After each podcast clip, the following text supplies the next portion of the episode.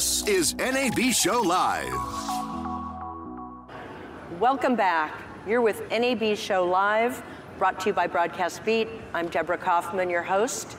And doesn't this look like a party? Oh, yeah. We're going to have a party. Yeah, we're ready. Well, there was actually a great party last night, and now we're going to have a slightly more intellectual party to talk about production music. I've got a great group of people with me here. Directly to my left is Anna Maria Hall. Thank you, Anna Maria, who is Vice President, Head of Sales and Marketing for Killer Tracks, which is a music licensing company, correct? That's correct. All right. But then I have some surprise guests to my right. First of all, I have Xandy Berry and Wally Gagel, that's me, who are multi-platinum production team musicians, correct? That's right. Correct. They have, you can't see, but there's thousands of fans here, yes, yeah, egging them on. We're trying to keep them back. Right. And then next to them is Ryan Perez-Daple, who is the executive producer at Killer Tracks. So welcome, ladies and gentlemen, or lady and gentlemen. Thanks, nice to be here. Thanks. So, Anna Maria, let's start off with you. We talked a year ago. Yes. What's new? What has the year been like for Killer Tracks, and what's new? So there's a lot of exciting things happening in the production music world, specifically at Killer Tracks. As you know, we're part of Universal Music, so we have a pipeline into people that have produced for a lot of big-name acts. And we're really proud to announce that we have a new label called Audio Wax. And Wally and Xandy are the producers and the production team for that label. So they started with us over 10 years ago doing a motivational series. And we now have 13 albums that we've released that they've been a part of. And it's just an extension of the work that they've done with us. And we were just really excited to have that partnership with them. Well, explain a little bit of what does it actually mean to launch a label?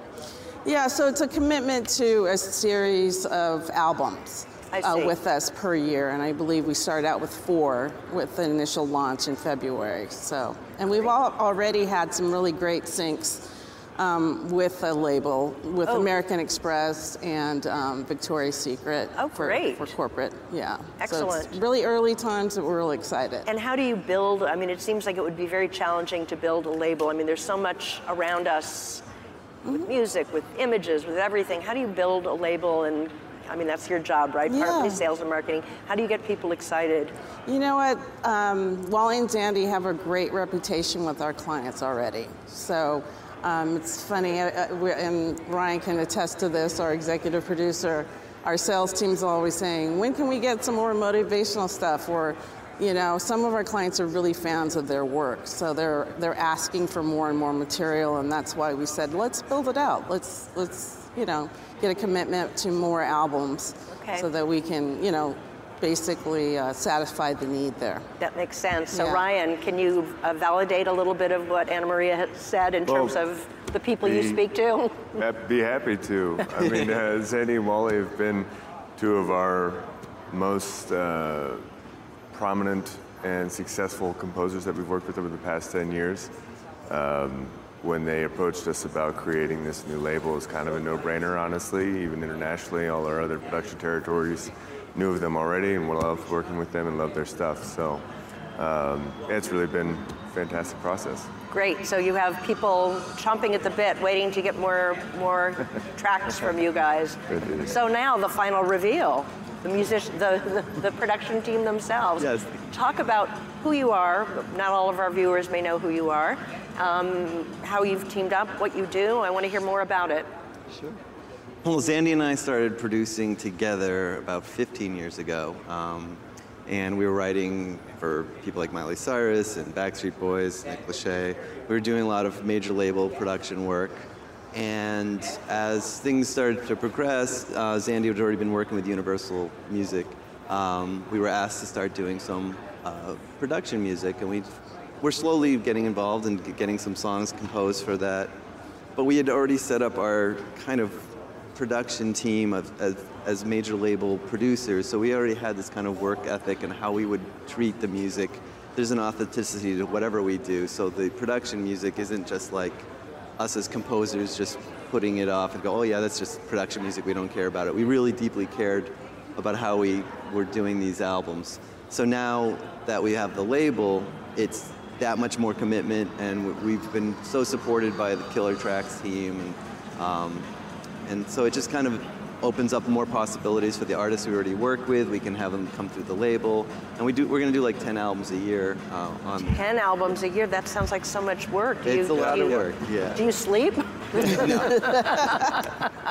Well, you mentioned authenticity, and I know that's a really important, crucial kind of keynote for what you do. Can you speak a little more to that, either of you? Yeah, I mean, I think for us, you know, music, I think there's always an emotional truth to it, you know, that's so important. Just having made records and worked with artists for so many years, and also had the benefit of, you know, after records are out, hearing them on the radio, going to the artist shows, you know, to support their live endeavors, and, you know, just kind of really getting a sense of how people connect to music, how important that is. At the end of the day, you know, in the studio, you've got a pair of speakers, and you feel it right away or you don't. I mean, music is an immediate factor in people's response, you know. They feel it, they sense it. So we just try and adhere to that with all the stuff that we do with Killer and Universal. You know, just keep a super high quality of emotional resonance, a technical level of excellence, and then just, you know, getting the best musicians and talent that we can to be a part of these projects. Yeah. So now you worked with Killer Tracks before the launch of Audio Wax, correct? How has that deepened your relationship with Killer Tracks? Tell me about what the change has been and with the launch of this, label. I mean, it's been, I mean, definitely. Yeah. We obviously with the entire staff, we're working a lot. We work with the sales team, marketing team. You know, Ryan's been very instrumental in helping shape kind of the trajectory of different projects, and we also try and listen to the clients, you know, and just hear what their needs are. How can we better serve you? You know, how can we better provide, you know, exactly what you need for a particular situation? Right. So I know that Anna Maria just mentioned a couple of projects that Audio Wax has been picked up on. Is there an example of one of those projects and how you work with the client? So far, we've just been able to take a lot of feedback in general from the past couple of years and to listen to the sales team, listen to the marketing team, but also, you know, because of some of the relationships that Ryan and Anna Maria have, you know, we've been able to kind of talk to editors and people and get a sense of that. So we're trying to kind of, you know, provide what people need. And still do what we do. And still do what you do, exactly. Yeah. So that's authenticity on both ends, right? And we have this great studio that in the 60s had like Jimi Hendrix and Velvet Underground and Neil Young and The Doors. And it's a vibe, you know? And so when the artists are there and we're creating this content, it just, you know, we're treating it again like we would do any major label record. But like Xandy's saying, with a certain emotional resonance, knowing this stuff works really good for film and TV and brands. But as we collaborate, and we've done a lot of video of the artists that have been recording there, it's just like a fun scene too. We also try to make it like let's really enjoy this, because this is our moment to make music we want to make and have some fun with it. Well, I'm sure for many artists to make music in the same place that The Doors and Jimi Hendrix made music has got to be a big thing. His ghost is there. Yeah, I want to go. I want to visit. I want to sense the ghost. Come by. It's awesome, right in Hollywood. Yeah, right in the center of Hollywood. Sounds good to me. So what has the feedback been? I mean, you're kind of sitting at a perch where you have a bigger purview of the big picture. How have your colleagues and clients reacted to the launch of Audio Wax? They're super excited. I mean, I can tell you internally we're super excited. It's an extension of an already great relationship. Mm-hmm. And then from a client standpoint, like I said, we already have some really good early syncs, and sorry. The clients are just super excited. Right. Super excited. Oh, that's one of the clients. That's one of the clients. Exactly. Yeah, exactly. They're calling right now. Oh no! Stop. Just sold another track. Yeah. So, Ryan, are you getting specific kinds of requests? What can you be a little more specific about the kind of feedback that you're getting from the people you work with? Yeah, it's all been very positive. I mean, generally, what we try to do is actually look forward and try and forecast, you know, where the market's going, what people are going to want, and take a lot of those inputs that Wally and Xandy were talking about and kind of factor those in. try to keep our ear to the ground and kind of pay attention to broadcasts and things that are being used, and then, you know, dive into the next album. So I'm curious, is there some goal? I mean, you've got this 10-album relationship. Mm-hmm. Is there some sense of synergies maybe you want to create? Because you're working so much more closely together now. I would imagine that you're going to be able to do things that you wouldn't have if it were more scattershot. Absolutely. So what are... I mean, I think just having the ability to concentrate per album on a specific thing. One of the new albums that's going to be coming out, it's called Good Vibes, but it's you know, kind of like happy and quirky and stuff. A lot of stuff is used in a lot of TV and web ads, but just to have that sense, okay, we're going to concentrate on a full album, we're going to have this momentum, but our goal is we'd love to be like a #1 label for all of Universal Music, you know, really put that effort so that people really come to Audio Wax as like the go-to place, because we're trying to put the most, you know, valuable content out there we can. Right. Now, have any of the Audio Wax albums, have they dropped? Is it out there? Yeah, there's 4 out now. Mm-hmm. Right. Anthemic Rock, Uplifting and Atmospheric, Motivational, and Indie Alternative. Okay. Now, if I were a consumer, can I buy them, or is this all to be licensed? No, they're out there on stream. It's to be licensed, but I believe it should be up on Spotify as well. Okay. On all the streaming services as well. And also I wanted to mention that because we're part of Universal, their music is available worldwide through Universal Production Music outside the U.S. And I will tell you, and I've shared with them, every year we have the rankings of the top, you know, tracks and things like that, and they're always part of the top 10 worldwide. So that sounds like a big change for you guys to be part of Universal Music. Well, actually, we've been part of Universal. We're just wholly owned, but I believe we became part of the Universal family about 10 years ago. And so I take it that some things must travel well worldwide. Absolutely. And Audio Wax is one of them, correct? Yes, absolutely. We're going to do a big tour around the world. Yeah. Oh, that sounds good. I like it. Yeah. So is there a difference in commercial work versus the production world? Let's talk about that for a little bit. I mean, I think it's still the same process of just creating the highest quality stuff. I think the ultimate end use of it, you have to be mindful of. Especially lyrical content, how it ends. There's certain kind of factors we think about when we're creating, you know, music for TV and film. But at the end of the day, you're still having to keep in mind how people are going to experience music, how music is going to affect, you know, how they view something or they see something or the emotions that they feel while they're watching something. So, and in a lot of ways, that part doesn't change, you know.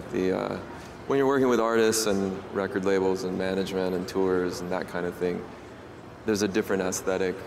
You have to be, you know, dealing with artists and what their particular vision is for something.